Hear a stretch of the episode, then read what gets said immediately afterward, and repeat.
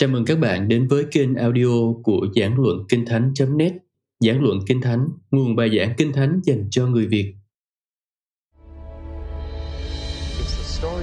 Đó là câu chuyện kể về cách Đức Chúa Trời tìm kiếm một nàng dâu cho con một của Ngài. Mỗi sách một khác. Tôi cố gắng đưa cho các bạn những chìa khóa để tự mình giải nghĩa Kinh Thánh. Giải nghĩa Kinh Thánh cùng David Paulson Sách Khải Huyền phần 6 Cô dâu sáng thế. Tôi chưa thực sự hoàn tất những gì mình muốn nói về thiên niên kỷ trong bài nói chuyện trước, nên tôi sẽ dành vài phút đầu để đưa cho các bạn. Bao nhiêu đây? 7 à 8 lý do. Tại sao tôi lại là người ủng hộ tiền thiên hiên niên cổ điển?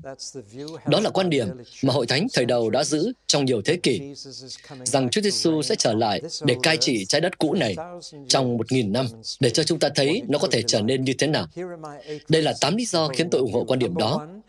Một là, đây là cách giải thích hoặc giải nghĩa tự nhiên nhất về Khải Huyền chương 20. Những cách kia phải đặt chương này ở chỗ khác và bắt nó mang những ý nghĩa khác nhau. Nhưng xét đến ý nghĩa rõ ràng, đơn giản nhất, tôi tin rằng nó sẽ dẫn bạn đến với quan điểm đó. Hai là, nó đưa ra lý do hợp lý nhất cho việc Chúa Giêsu sẽ trở lại và mang chúng ta trở lại. Ấy là để làm một công việc ở dưới này và để trị vì thế giới này. Chính quan điểm tiền hiên điên đã đặt sự trở lại của Đấng Christ vào đúng vị trí của nó trong hội thánh thời đầu. 318 lần Tân ước bảo chúng ta trông đợi sự đến của Ngài. Và bạn sẽ thấy rằng những người theo tiền thiên niên hay nói đến sự đến của Chúa Giêsu và trông đợi điều đó nhất. Ba là nó giải thích cho việc Tân ước nhấn mạnh vào sự đến của Ngài và sự phấn khích và niềm hy vọng của điều đó. Nếu Ngài không trở lại để trị vì, thì hy vọng của chúng ta sẽ tập trung nơi thiên đàng, không phải sự tái lâm của Ngài trên đất. Năm là, nó đặt vận mệnh tương lai của chúng ta dưới đất. Thiên đàng hiện tại chỉ là một phòng chờ, đó không phải là ngôi nhà vĩnh cửu của chúng ta. Khi qua đời, chúng ta lên đó với Chúa Giêsu cho tới khi chúng ta trở lại đây để sống cùng Ngài và trị vì cùng Ngài tại đây. Nhà của chúng ta trong tương lai sau đó không phải là thiên đàng, nhưng là đất mới như chúng ta sẽ thấy trong chương 21 và 22. Nó đặt chúng ta ở dưới đất. Chúa Con và Thánh Linh đã ở đây, trên đất. Chúa Cha cũng sẽ như vậy. Sáu là đây là một quan điểm thực tế, không lạc quan hay bi quan. Những người lạc quan nói rằng hội thánh sẽ thiết lập vương quốc trên đất. Tôi không tin vào điều đó, vì nó quá lạc quan. Những người bi quan thì nói rằng anh sẽ chẳng bao giờ thấy nó trên đất, nó sẽ mãi mãi như bây giờ thôi. Đó là tư tưởng bi quan. Chủ nghĩa hiện thực của tôi nói rằng chúng ta sẽ thấy nó trên đất, nhưng chỉ khi Chúa Giêsu trở lại. Từ giờ tới lúc đó, mọi thứ có thể tệ đi, nhưng rồi chúng sẽ tốt hơn nhiều. Bảy là, quan điểm này có ít vấn đề hơn những quan điểm khác. Mọi quan điểm tôi đã trình bày đều có một số vấn đề khó khăn, một số câu hỏi mà chúng ta không thể trả lời. Nhưng quan điểm này có ít nhất. Và cuối cùng, với tôi, quan trọng là hội thánh thời đầu giữ quan điểm này trong một khoảng thời gian dài trước khi mọi thứ rối tung lên. Và ít nhất là trong 400 năm, Hội Thánh thời đầu đã đồng lòng giữ quan điểm này, và thực tế đó có sức nặng với tôi. Họ là những người gần với các sứ đồ nhất. Vì vậy, họ dễ hiểu những điều mà các sứ đồ đã nói nhất. Chúng ta đã đến cuối sách Khải Huyền. Chúng ta đã đến cuối sách. Khải tượng thứ sáu và thứ bảy là đều liên quan đến chúng ta. Chúng ta đã thấy rằng cuối thiên niên kỷ, Satan được thả ra như vốn có, cố tiếp quản thế giới một lần nữa và chứng minh rằng vẫn có những người sống, dù sống dưới những điều kiện hoàn hảo của chính quyền thế giới dưới đấng Christ, vẫn muốn thoát khỏi Ngài, không muốn ở dưới sự cai trị của đấng Christ. Ma quỷ sẽ thuyết phục họ rằng họ sẽ thỏa mãn hơn nếu không có chính quyền của đấng Christ và không có đấng Christ. Và như chúng ta đã thấy, Hắn sẽ hành quân về Jerusalem. Hắn cùng đội quân đông đảo của nó được gọi là God và Magog. Chúng được gọi như vậy trong giai đoạn đó. Nếu đọc Ezechiel trên chương 39 thì bạn sẽ hiểu tại sao. God và Magog hành quân về Jerusalem và bị lửa từ trời tiêu hủy. Rồi có chép rằng Satan bị ném vào hồ lửa. Trong đó đã có Antichrist và kẻ tiên tri giả, và chúng sẽ bị dày vò cả ngày lẫn đêm, mãi mãi, và mãi mãi, và mãi mãi. Đó là bản dịch theo nghĩa đen. Rồi, đó chính là câu kinh thánh giáng một đòn chí mạng lên quan điểm hiện đại, gọi là thuyết tịch diệt, là thuyết cho rằng người không được cứu sẽ bị tiêu tan chứ không chịu hình khổ mãi mãi trong địa ngục. Và những người đang dạy về sự tịch diệt, đang chiếm phần đa số trong những giáo viên tin lành và ân tứ tại Anh, luôn tránh trích dẫn câu đó. Vì không câu nào có thể rõ nghĩa hơn nữa. Ở đây có hai con người và ma quỷ bị dày vò không dứt cả ngày lẫn đêm, đến đời đời và đời đời. Không gì có thể rõ ràng hơn thế. Và vì Chúa Giêsu nói với những con dê trong sự dạy dỗ về chiên và dê của mình, Ngài nói với những con dê rằng, hỡi những kẻ bị nguyền rủa, hãy lui ra khỏi tạ, đi vào lửa đời đời đã chuẩn bị sẵn cho quỷ vương và những quỷ sứ của nó. Nghĩa là con người có thể thấy mình ở cùng chỗ đó và chịu cùng cảnh ngộ. Sau đó, sau đó, mọi kẻ chết được sống lại. Dù họ chết trên đất liền, trên biển hay bất cứ đâu, thân thể còn những gì, họ được sống lại, được ban thân thể mới. Vì những người xuống địa ngục cũng ở trong thân thể. Chúa Giêsu nói đến việc đừng sợ những kẻ giết các con và không làm gì được nữa. Hãy sợ đấng có quyền ném thân thể và linh hồn xuống hỏa ngục. Và hỏa ngục là một chốn, là một nơi có thật cho những người có thân thể. Những người chết được ban cho thân thể mới. Tất cả sự sống lại của cả nhân loại, cả người công bình lẫn cả ác, được dạy rõ ràng trong Đa Nhiên chương 12, trong răng chương 5, trong Công vụ chương 22, khi Phaolô nói rằng, tôi bị xử đoán vì tôi tin vào sự sống lại của người công bình và kẻ ác. Sự sống lại sẽ xảy ra với tất cả mọi người, nhưng sẽ có hai sự sống lại cách nhau một nghìn năm. Nhưng mọi người sẽ được sống lại từ cõi chết và được ban cho một thân thể để đứng trước ngai lớn và trắng trên ngai đó không phải là Đức Chúa Trời. Kinh Thánh không chép rằng Đức Chúa Trời ngồi trên ngai. Kinh Thánh chép rằng đấng ngồi trên ngai. Còn ai vào đây được nữa? Từ công vụ chương 17 và sự dạy dỗ của Phaolô tại đồi Mars, Athens, chúng ta biết rằng Đức Chúa Trời đã lập một người để phán xét thế gian. Một người trong số chúng ta sẽ quyết định vận mệnh đời đời của chúng ta. Vào ngày đó, Đức Chúa Trời sẽ không quyết định, Ngài đã lập một người để phán xét thế gian. Đó là câu trả lời cho những người nghĩ rằng Đức Chúa Trời không công bằng gì cả. Có một cái vở kịch độc thoại nhỏ Tôi không thể trích hết và tôi cũng không nhớ hết, nhưng nó hình dung ra một đám đông đứng trên một khoảng đất và có một vị quan án ngồi trên ngai trước mặt họ. Và từ đám đông người ta la lên rằng, ông đâu biết cảm giác khi bị sinh ra ngoài giáo thú, ông đâu biết cảm giác làm nô lệ, ông đâu biết cảm giác bị bắt vì một tội mà ông chưa hề phạm phải. Ông đâu biết cảm giác của người không nhà không cửa, ông đâu biết cảm giác áp lực hay bị cám dỗ.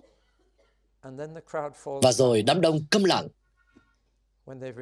khi họ nhận ra rằng người ngồi trên ngai biết từng trải hết những điều đó. Thật là một sự an ủi với chúng ta. Khi Chúa Giêsu là quan án của cả trái đất, Ngài đã được định cho điều đó. Một con người sẽ ngồi trên ngai lớn và trắng, và cả nhân loại sẽ bị phán xét theo các sách. Mỗi cuốn sách sẽ được mở ra cho một người. Tôi có thể cho bạn biết tên của nó. Nó có bìa màu đỏ và những dòng chữ màu vàng ghi đây là cuộc đời của bạn. Ít ra thì đó là tôi đoán vậy. Nhưng viết trong từng sách đó là mọi điều mà một người đã làm, đã nói, đã nghĩ và đã cảm nhận. Nói thật với bạn là nếu sách đó được mở ra cho tôi, thì tôi xong đời luôn. Các bạn cũng vậy. Những cuốn sách đó sẽ được mở để cho người ta thấy rằng kể cả những người tốt nhất cũng có vấn đề của họ. Chúa Giêsu phán, những điều đã giấu trong phòng ngủ sẽ được la lên trên mái nhà vào ngày hôm đó. Sẽ được công bố. Các sách sẽ được mở ra. Người Anh chúng tôi biết chương trình đó. Tôi thích xem chương trình Đây là cuộc đời bạn. Nó hay vì họ chỉ chọn những đoạn hay. Những nhà nghiên cứu mở một hộp đầy giỏi, bạn biết đó, hết lần này đến lần khác, nhưng họ không đưa điều đó vào trong chương trình. Nhưng vào ngày đó, bạn sẽ xem đủ cả và nói thật, bất cứ người nào thấy cuốn sách mở ra với đầy đủ chi tiết, thì người đó sẽ phải nín thinh. May mắn thay, có một cuốn sách khác sẽ được mở ra. Sách đó gọi là sách sự sống, vì đó là cuốn sách về cuộc đời của Chúa Giêsu, một cuốn sách mà bạn có thể đọc từ đầu chí cuối. Bạn đã bao giờ nghe người ta nói rằng anh có thể đọc cuộc đời anh ấy như một cuốn sách chưa? Bạn có thể làm điều đó với Chúa Giêsu. Trong đó không có điều gì sai cả. Và vẻ đẹp của điều này là những người ở trong đấng Christ ngày hôm đó. Tên họ ở trong cuốn sách của Ngài, chứ không phải của họ. Thật thú vị phải không? Tên của bạn cần phải ở trong ấy trong ngày đó không phải trong sách của chính bạn, mà là của Ngài. Đó là lý do tại sao chúng ta nói rằng sách Khải Huyền được viết ra để đảm bảo rằng vào ngày lớn ấy, tên bạn vẫn ở trong sách đó. Vì trong cả tiếng Hebrew và Hy Lạp, từ đức tin và từ trung tín là cùng một từ. Có đức tin có nghĩa là phải trung tín, là tiếp tục tin, bất chấp giá trả Bất chấp mọi điều xảy ra, đức tin không phải là một bước đức tin rồi vé lên thiên đàng của anh đây. Đó là một đời sống giữ trung tín với Chúa Giêsu. Ở cùng Ngài, tin cậy Ngài, dù chuyện gì có xảy ra, dù hoàn cảnh có đen tối thế nào, tôi vẫn tin cậy Ngài. Thế nên Chúa mới bảo Habakkuk rằng người công chính sẽ sống sót nhờ giữ được đức tin. Người công bình sẽ sống bởi đức tin mình. Bạn có thể nói rằng người công chính sẽ sống bởi sự trung tín, bởi giữ được đức tin, bởi tiếp tục tin nơi Chúa Giêsu cho đến cuối cùng. Nếu trong hội thánh chúng ta giữ được tất cả những người đã từng bước đi trong đức tin, thì hội thánh sẽ gấp 5 lần hiện tại. Nhưng có nhiều người đã quay lưng và đang gặp nguy hiểm. Bạn cần cầu nguyện cho những người sa ngã để họ không đến nỗi không thể quay lại và bị cạo tên khỏi cuộn giấy ra. Đó là những cuốn sách sẽ được mở ra. Và vì những bằng chứng trong các sách đó, công lý trọn vẹn sẽ được thực thi. Chúng ta sẽ thấy điều đó được hoàn tất. Nhân loại kết thúc với hai và chỉ hai nhóm người. Những người sống dưới sự cai trị của Đức Chúa Trời và những người không muốn. Họ muốn sống theo cách của riêng mình. Từ đó, chúng ta thấy sách nhắc đến hồ lửa. Tôi sẽ không nói nhiều về điều đó. Tôi đã viết một cuốn sách về điều đó, gọi là Đường xuống hỏa ngục. Trong đó có cả một chương về thiên đàng, nên nếu bạn muốn biết về cả hai, nhưng tôi viết sách đó vì có quá nhiều người đang dạy rằng không cần phải sợ địa ngục, vì trong địa ngục người ta sẽ bị tiêu tan hay là vô thức. Ai sẽ đã sợ điều đó đấy? Nếu cả đời tôi sống trong tội lỗi sai phạm và tội phạm, rồi người ta bảo tôi rằng địa ngục chỉ là vô thức, tôi sẽ hét lên Hallelujah mất. Bạn có vậy không? Thoát tội, không bao giờ phải trả giá, đó không phải là điều Kinh Thánh chép, nhưng nó đang quét nước Anh như vũ bão, tư tưởng về sự tịch diệt, thay vì chịu hình phạt. Thích hơn nhiều đấy. Nhưng tôi để ý rằng những người tin vào thứ này ít khi giảng về nó, vì nói thật, nó không có ảnh hưởng nhiều lắm trên dân sự. Nỗi sợ hỏa ngục có liên quan rất nhiều đến việc kính sợ được Chúa Trời. Ở đây tôi có một bức hình. Không, tôi sẽ cho bạn xem sau, vì có một bức nữa mà tôi chưa muốn cho bạn xem. Mà chúng lại ở trên cùng một tấm bảng. Nên tôi sẽ trưng cả hai cùng một lúc. Đó là bức hình vẽ đỉnh Etna tại Sicily, Ý. Có lần khi tôi bay về từ Sicily, máy bay British Airways bay ở ngay trên, khá sát với đỉnh Etna và núi lửa đang phun trào. Có một dòng nham thạch nóng đỏ chảy xuống một ngôi làng cách đó khoảng 3 cây số. và phi công nghiêng máy bay sang một bên nên tôi nhìn thẳng xuống cái vạc đá nóng chảy đỏ rực sôi sùng sục này. Và nói thật tôi nghĩ đến hỏa ngục. Hồ lửa biển lửa. Tôi sướng rơn khi cậu ta trong máy bay thăng bằng trở lại. Và chúng tôi nhắm thẳng đến London vì nó ở ngay dưới chúng tôi. và tôi biết chút ít về việc không khí phía trên những thứ như vậy bị nhiễu loạn Tôi muốn nói là cứ đi đi, cứ đi đi, tôi không muốn hạ cánh xuống dưới kia đâu. Nhưng điều đó nhắc nhở chúng ta, Đức Chúa Trời chúng ta là ngọn lửa thiêu đốt, nên chúng ta hãy thờ phượng Ngài với lòng kính sợ và tôn kính. Đó là một lưu ý mà ngày nay bạn bỏ sót, thân tình với Chúa quá, bằng vai phải lứa với Chúa quá. Nhưng lòng kính sợ và tôn kính khi đứng trên rìa một ngọn núi lửa, đó là cảm giác mà chúng ta nên có về Đức Chúa Trời toàn năng. Hãy nhớ đến các sách, cuốn sách về cuộc đời bạn, mọi thứ được ghi lại trong đó. Bạn biết đó, bạn không bao giờ quên bất cứ điều gì. Bạn có thể biết điều đó không? Bạn có thể khó nhớ lại, nhưng bạn sẽ không bao giờ quên. Và đôi khi, một mùi hương có thể gợi lại cả mảng ký ức từ thuở nhỏ. Bạn đã bao giờ để ý đến điều đó chưa? Như một cái ngăn kéo được kéo ra và tất cả đều ở trong đó. Tất cả đều ở đó.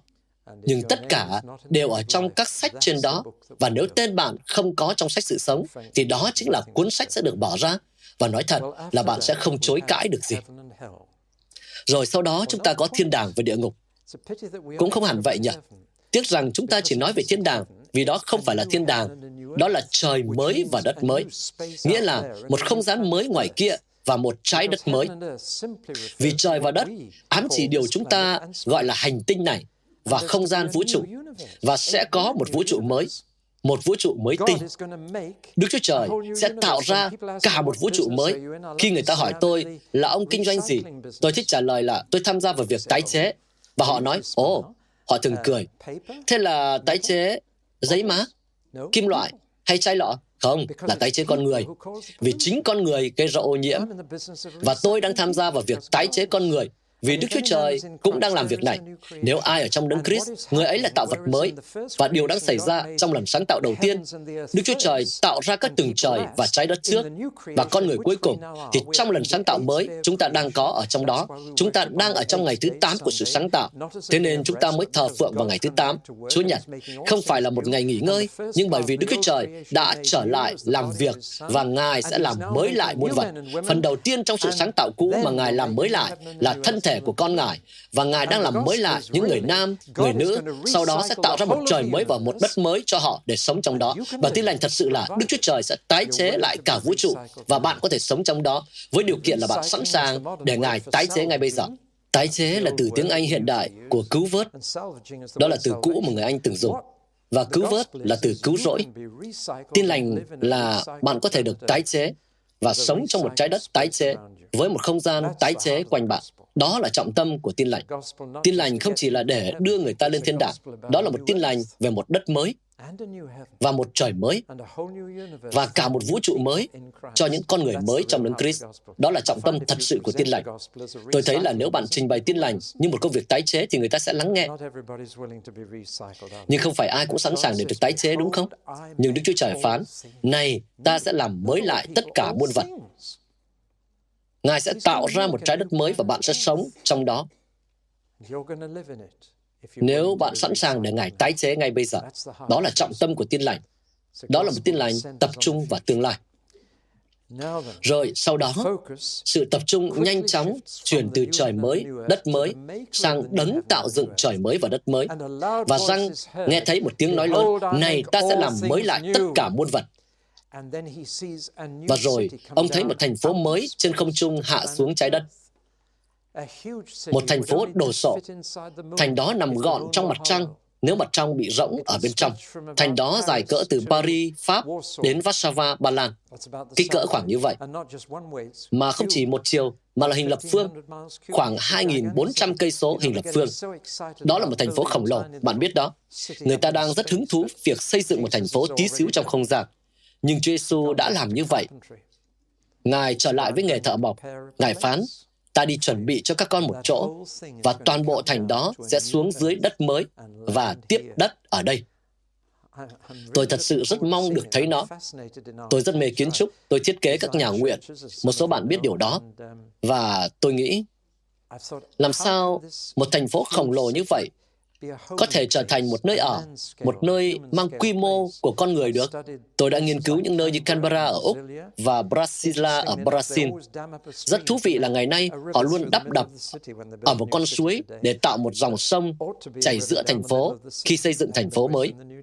Phải có dòng sông ở giữa thành phố và Jerusalem mới cũng có. Tôi từng nói, tôi muốn thấy nó đến chết đi được. Và có người nói chết là thấy đấy. Nhưng tôi thật sự rất mong được thấy nó. Cái thành phố mà người xây dựng và người thiết kế là Đức Chúa Trời. Bạn biết đó, khi Abraham rời một căn nhà xây từ gạch, giữa nhà có lò sưởi và trong nhà có vòi nước, chúng ta biết điều đó, vì những căn nhà Ur xứ canh đê đã được khai quật. Chúng rất hiện đại. Ông đã rời căn nhà thoải mái xây bằng gạch đó và sống trong một túp lều trong suốt phần đời còn lại độ tuổi 80. Đó không phải là điều mà nhiều người ở tuổi nghỉ hưu sẽ làm. Nhưng Kinh Thánh chép rằng ông tìm một thành phố mà người thiết kế và xây dựng là Đức Chúa Trời. Ông tìm thành Jerusalem mới này. Đó sẽ là thành phố được quy hoạch một cách hoàn hảo nhất. Mọi người sẽ cảm thấy rằng, ô, mình chỉ muốn sống ở đó mãi mãi, và thành đó sẽ từ trời hạ xuống đất. Thành đó sẽ được xây dựng bằng những vật liệu quý giá nhất. Và giờ tôi sẽ cho bạn xem tấm ảnh tôi đã chuẩn bị. Vì đây là bằng chứng xác thực rằng Kinh Thánh được Đức Chúa Trời thần cảm. Làm sao tôi có thể chứng minh được điều đó? Thì răng đã thấy thành đó và ông thấy những vật liệu xây nên đó, những viên đá quý với chúng ta lúc này sẽ trở thành vật liệu bình thường tại đó. Bây giờ chúng ta có đá quý và đồ trang sức. Phụ nữ các bạn thích chúng và tiếc là giờ đàn ông chúng tôi cũng bắt đầu khoái chúng. Nhưng những thứ đá quý này có hai loại. Người ta mới phát hiện ra điều này thôi khi sản xuất được ánh sáng thuần khiết như ánh sáng laser và ánh sáng phân cực chéo. Nhưng khi bạn lấy một lát rất mỏng của những loại đá quý mà phụ nữ các bạn đeo, đưa ánh sáng thuần khiết qua đó, thì một trong hai điều sẽ xảy ra. Hoặc nó sẽ biến thành tất cả các màu của cầu vồng. Dù ban đầu nó có màu gì, đỏ, xanh lá hay xanh dương. Hoặc nó sẽ trở nên đen như than và mất hết màu. Và chúng ta gọi những loại biến thành tất cả các màu của cầu vồng là dị hướng, và những loại mất hết màu là đẳng hướng. Tôi thông báo tin buồn cho một số quý bà ở đây. Ngọc trai, à không, kim cương là đẳng hướng. Hồng ngọc là đẳng hướng. Ngọc hồng lựu là đẳng hướng. Nên chẳng ích gì khi mang nó theo người. Chúng sẽ mất hết sự cuốn hút.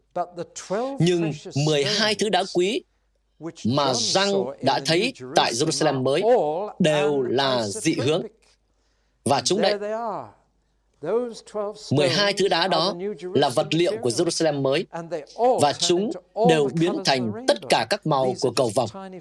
Đây chỉ là những màu siêu nhỏ, chỉ một phần nghìn cm. Và hãy xem những màu sắc dưới kính hiển vi. Nhưng đây là kim cương, hồng ngọc và ngọc hồng lựu của các bạn này. Nhìn không đẹp chút nào dưới ánh sáng thuần khiết. Người ta mới phát hiện ra điều này trong vòng 30 năm qua.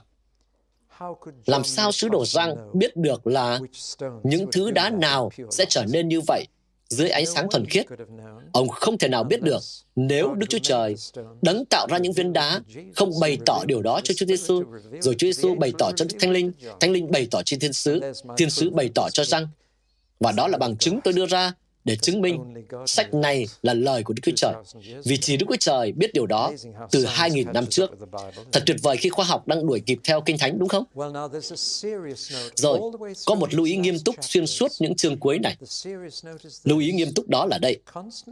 Liên tục nhắc đến hồ lửa. Đây là phần cuối của tin mừng. Chúng ta đang đọc một chương mà trong đó, thật thú vị đúng không? Chưa có ai tranh luận về những tin mừng trong khải huyền.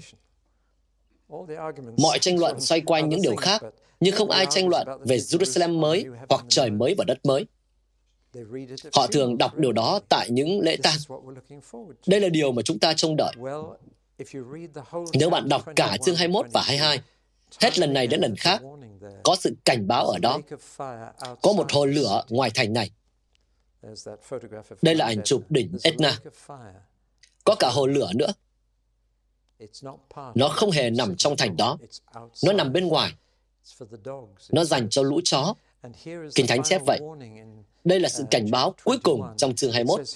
Có chép rằng, người nào thắng sẽ nhận được những điều này làm cơ nghiệp.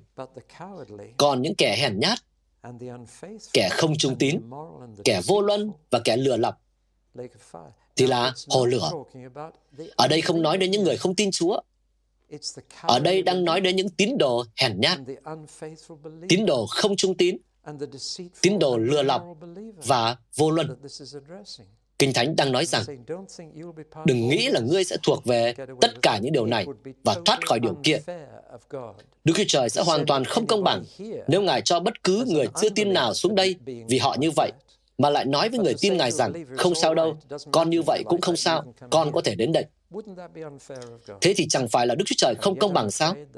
ấy vậy mà tôi e rằng có nhiều người nghĩ là họ có thể sống theo bất cứ cách nào họ thích vì họ đã có tấm vé lên thiên đàng rồi. Không phải như vậy. Chúng ta không chỉ cần sự tha thứ để lên thiên đàng, chúng ta còn cần sự thánh khiết nữa. Nếu không thánh khiết thì chẳng ai được thấy Chúa. Kinh Thánh có chép vậy. Đó là một cuốn sách nghiêm túc, sách cải huyền. Đó là một cuốn sách tuyệt vời, hứa hẹn mọi điều này trời mới, đất mới, Jerusalem mới. Đây có lẽ là điều bất ngờ nhất trong vài trang cuối cùng này. Ấy là chúng ta không lên thiên đàng để ở với Đức Chúa Trời mãi mãi.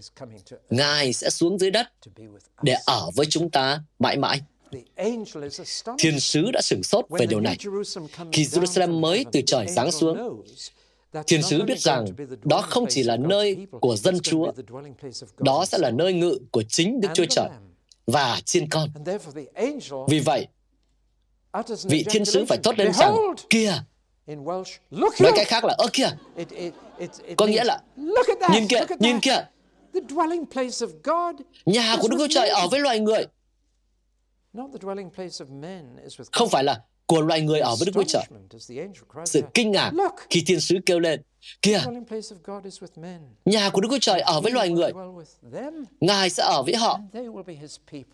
Họ sẽ làm dân Ngài. Và Ngài sẽ là Đức Chúa Trời của họ. Thật tuyệt khi nghĩ đến điều đó phải không? Bạn sẽ không còn nói rằng, lạy cha chúng con ở trên trời, mà bạn sẽ nói rằng, lạy cha là đấng ở với chúng con trên đất mới này. Chính Chúa là đấng chuyển nhà. Ở cuối Kinh Thánh, con của Ngài đã ở trên đất, Thánh Linh đã ở trên đất, và mãi mãi, mãi từ thuở ban đầu, Đức Chúa Trời đã ở trên đất. Adam nghe tiếng bước chân Ngài. Ở đâu? Đi dạo bộ lúc xế chiều ở vườn Eden. Mọi thứ sẽ lại như vậy. Chúa Cha đến để sống ở đây trên đất này. Trái đất đã được tái chế. Chẳng phải là rất tuyệt diệu đó sao? Chúng ta không đến ở với Ngài. Ngài muốn ở cùng với chúng ta. Và tại vũ trụ mới và đã được tái chế này, trái đất sẽ ở chính giữa mọi thứ, ở trung tâm của mọi thứ, như Chúa đã định cho nó. Đây chính là trọng tâm của tình yêu Ngài. Chúng ta sẽ sống trong thành đó với chiên con và Đức Chúa Cha. Và có chép rằng chúng ta sẽ được thấy mặt Đức Chúa Trời. Mặt Ngài sẽ thế nào nhỉ? Tôi đoán là giống Chúa Giêsu, con của Ngài. Ai đã thấy ta, tức là đã thấy cha. Rồi, chúng ta đã đến phần cuối của loạt bài nghiên cứu. Nhưng bây giờ, tôi muốn đưa ra 10 lý do cho việc nghiên cứu sách Khải Huyền. Rồi, sau đó chúng ta chia tay. Ở cuối sách, tất nhiên là một lời bạt với lời mời khẩn khoản. Ai khát, hãy đến mà uống. Hãy đến, hãy đến, hãy đến. Và Chúa Giêsu liên tục mời gọi người ta đến và dự phần vào tất cả những điều này ở ngay cuối. Nhưng có một hãy đến nữa ở ngay cuối, và đó là lạy Chúa, xin hãy đến. Xin hãy đến mau chóng. Kết thúc bằng hai cụm. Hãy đến. Một cụm, hãy đến, nói với con người, đến đi. Các ngươi có thể có tất cả, miễn phí, có quà hãy đến đi. Và con người đáp lại, hãy đến. Cô dâu nói, hãy đến với chàng rể. Rồi, đây là 10 lý do. Lý do thứ nhất, đây là sự hoàn tất kinh thánh, là cao trào không thể thiếu. Nếu không có điều này, thì câu chuyện không có kết thúc. Nó sẽ giống như với việc đọc một cuốn tiểu thuyết, tiểu thuyết trinh thám, và phát hiện ra rằng 10 trang cuối đã bị xé mất. Đây là câu chuyện hoàn thiện, kết cục cuối cùng của lịch sử. Cái kết cho câu chuyện ngôn tình của Đức Chúa Trời, vì Chúa Giêsu là Alpha và Omega. Ngài đã cùng sáng tạo nên vũ trụ của chúng ta. Ngài cũng sẽ ở đó vào cuối cùng. Lý do thứ hai, đây là sự bảo vệ chống lại dị giáo.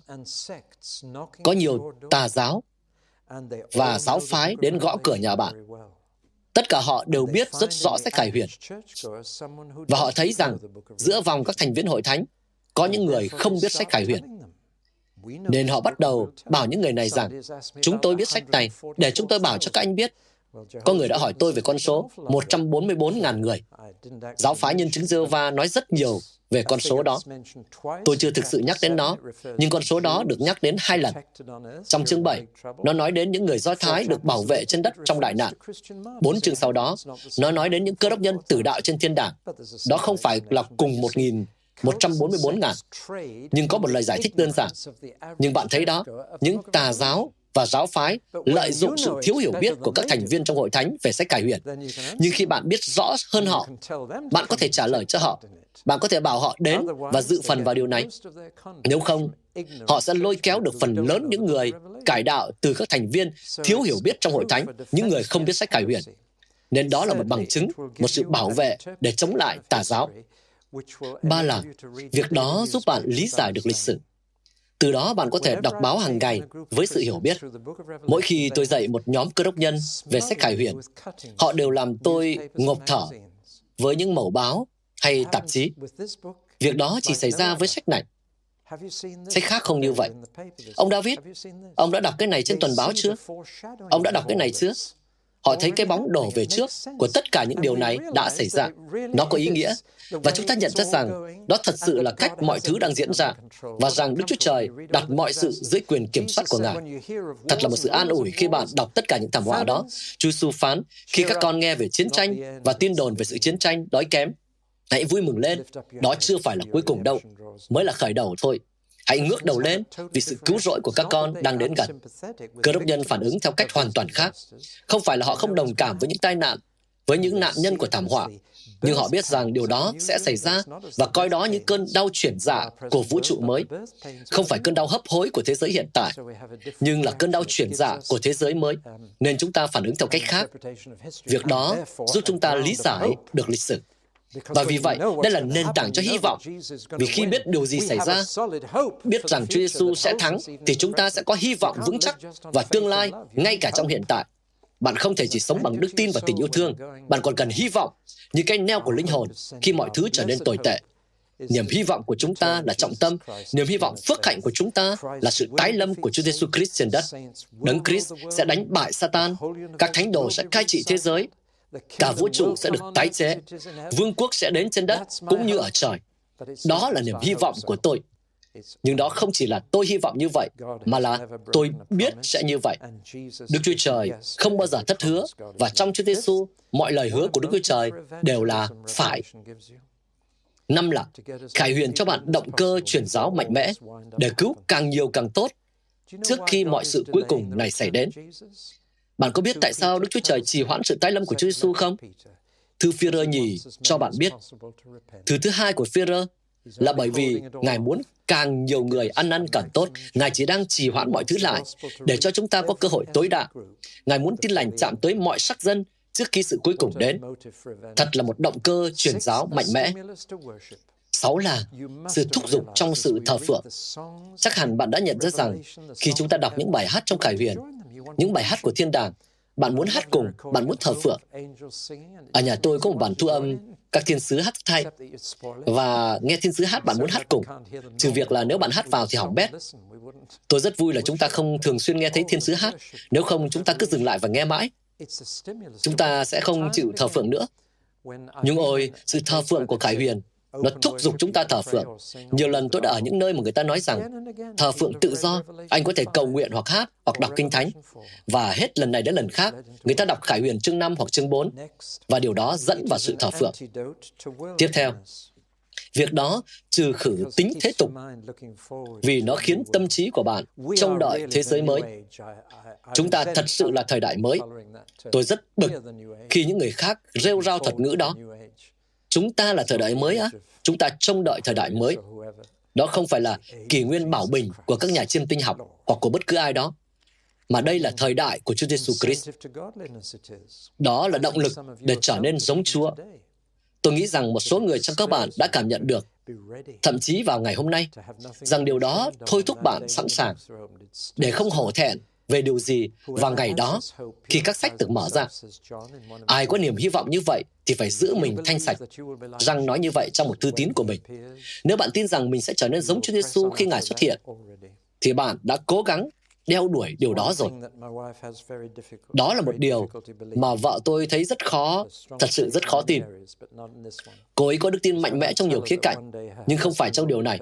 Đó là khi tôi bảo rằng đến một ngày chồng của cô ấy sẽ trở nên hoàn hảo. Và cô ấy sẽ bảo bạn rằng nếu dựa trên kinh nghiệm của cô ấy thì không thể tin được. Nhưng cô ấy đã được dạy dỗ một cách khôn ngoan. Cô ấy không đặt đức tin của mình trên kinh nghiệm, nhưng trên lời Chúa và đó là lời hứa rằng chúng ta sẽ trở nên giống như Ngài khi Ngài xuất hiện. Chúng ta sẽ nhìn nhau và nói rằng, ai là Chúa Giêsu? Họ đều có cùng một biểu cảm, cùng một ánh mắt. Nếu bạn tin vào điều đó, thì đó là một động lực thật sự để cố gắng, để nên thánh như Ngài là thánh, để trở nên giống Chúa. Đó là sự chuẩn bị cho sự bắt bớ. Tôi tin rằng sự bắt bớ sẽ đến với đất nước Anh, như đã đến với khoảng 200 đất nước và quốc gia trên thế giới. Cơ đốc nhân đang chịu khổ ở nhiều nơi. Một lời hứa của Chúa Giêsu là trước thời kỳ cuối cùng, các con sẽ bị mọi dân tộc thù ghét, mọi dân tộc, mọi dân tộc. Điều đó chưa bao giờ thật sự đúng trong 2.000 năm qua. Nhưng càng gần đây thì điều đó lại càng đúng. Và chúng ta cần sẵn sàng. Và nếu có một thứ khiến người ta sẵn sàng chịu bắt bớ, thì đó là việc nghiên cứu sách khải huyền. Vì sách được viết ra chính vì mục đích đó. Và cuối cùng, việc đó cho bạn sự hiểu biết cân bằng về Đấng Christ. Nếu bạn chỉ biết Đấng Christ của các sách tin lành, thì bạn sẽ không biết Đấng Christ cách trọn vẹn, hoặc thậm chí là cả các thư tín nữa. Bạn thấy đó, trong các sách tin lành, Đấng Christ được bày tỏ như một tiên tri, vị tiên tri chết cho dân ngài. Trong các thư tín, Đấng Christ được bày tỏ như thầy tế lễ đời đời, Đấng hằng sống để cầu thay cho chúng ta. Gần đây tôi rất thích giảng về sự thăng thiên và ngày lễ thăng thiên. Vì lễ đó, vào thứ năm, Hầu hết mọi người đều bỏ qua lễ đó. Nhưng việc Ngài là thầy tế lễ của chúng ta trên thiên đàng thật sự rất quan trọng. Nhưng trong Khải Huyền, Ngài là vua. Và chúng ta cần cân bằng toàn bộ điều này để có bức tranh toàn cảnh về Chúa Giêsu, tất cả các danh xưng của Ngài, tất cả 250 danh xưng, và đặc biệt là những danh xưng trong Khải Huyền.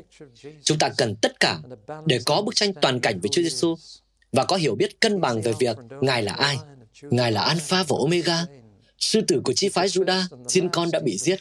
Ngài là đầu tiên và cuối cùng, đấng làm chứng thành tín và chân thật. Ngài là vua của các vua và chúa của các chúa. Tất cả những danh xưng đó nằm trong sách Khải Huyền và tất cả đều giúp chúng ta ghép vào bức tranh. Đây không phải là Chúa Giêsu nhu mì và nhẹ nhàng. Đây là Chúa Giêsu con người, như Phi Lát nói rằng, hãy xem người này. Nhưng người đó là Đức Chúa Trời. Để có được cái nhìn cân bằng, Khải Huyền cho chúng ta thấy những khía cạnh nghiêm túc của Chúa Giêsu, khía cạnh đáng sợ của Chúa Giêsu, nhưng giúp chúng ta cân bằng cái nhìn yếu đuối về Chúa Giêsu của nhiều người. Đây là Chúa Giêsu sẽ không dừng lại cho tới khi Ngài thiết lập lại thế giới này cho đúng. Nhiều người thất vọng về Ngài và nói rằng Ngài đã đến vào 2.000 năm trước và thế giới vẫn là một mớ hỗn độn. À, vậy thì họ cần nghe về lần đến thứ hai của Ngài. Và sau đó, thế giới sẽ không còn là một mớ hỗn độn nữa. Nó sẽ thuộc quyền cai trị của thiên đàng và vương quốc Đức Chúa Trời sẽ trở lại trên đất. Lạy Chúa là Đức Chúa Giêsu, xin hãy đến. Xin hãy đến. Amen.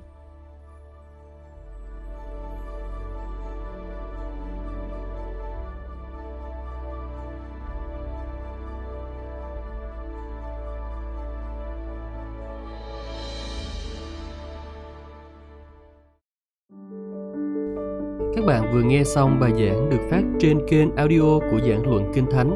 Kênh nhằm cung cấp cho các tín hữu và tôi tớ Chúa người Việt những bài giảng chọn lọc của các diễn giả kinh điển trong những thời đại khác nhau. Để biết thêm thông tin về chúng tôi, xin vui lòng truy cập trang web giảng luận kinh thánh.net. Xin chào và hẹn gặp lại các bạn trong những bài giảng tiếp theo.